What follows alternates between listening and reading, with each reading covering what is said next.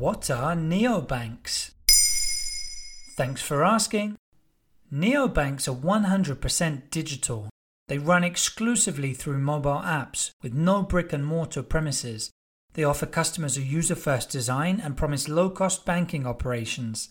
There are more and more neobanks around, drawing in millions of users and rivaling traditional banks, although they don't technically hold the same status.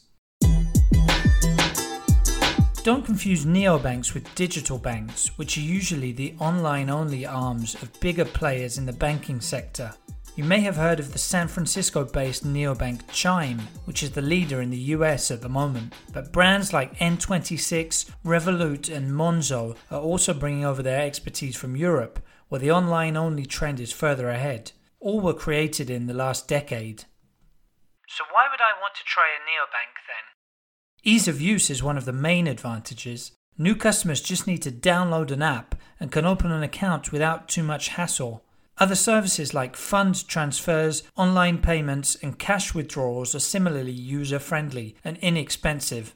Most of the time, there aren't any income requirements or monthly maintenance fees. The interfaces are simple and foreign exchange fees are low. Some even have features enabling users to monitor their spending in certain areas and set monthly limits.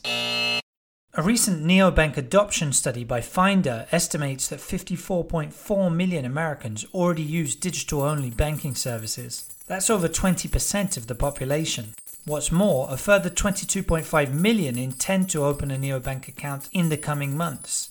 While the digital only nature of neobanks may seem most suited to millennials, it's actually Generation X who use them the most. 30% of Gen Xers have made the transition to neobanks, compared to 27.2% of millennials. Baby boomers are the least likely to have a neobank account, with an adoption rate of just 8.4%. Investors are taking great interest in neobank startups and putting their money where their mouth is, Tech giants like Amazon, Facebook, and Apple are also increasingly offering financial services and aim to become major banking players, with the same end goal as ever getting as much customer data as possible. So, what about our traditional brick and mortar banks?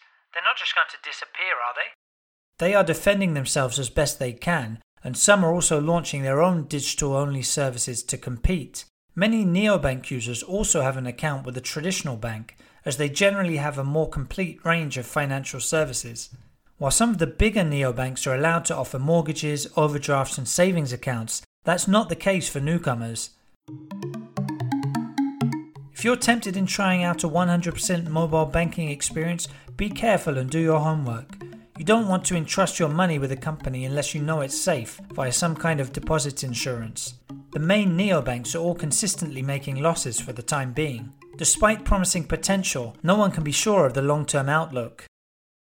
There you have it. Now you know what neobanks are. In under three minutes, we answer your questions. What would you like to know about? Use the comments section to ask your questions on the podcast platform.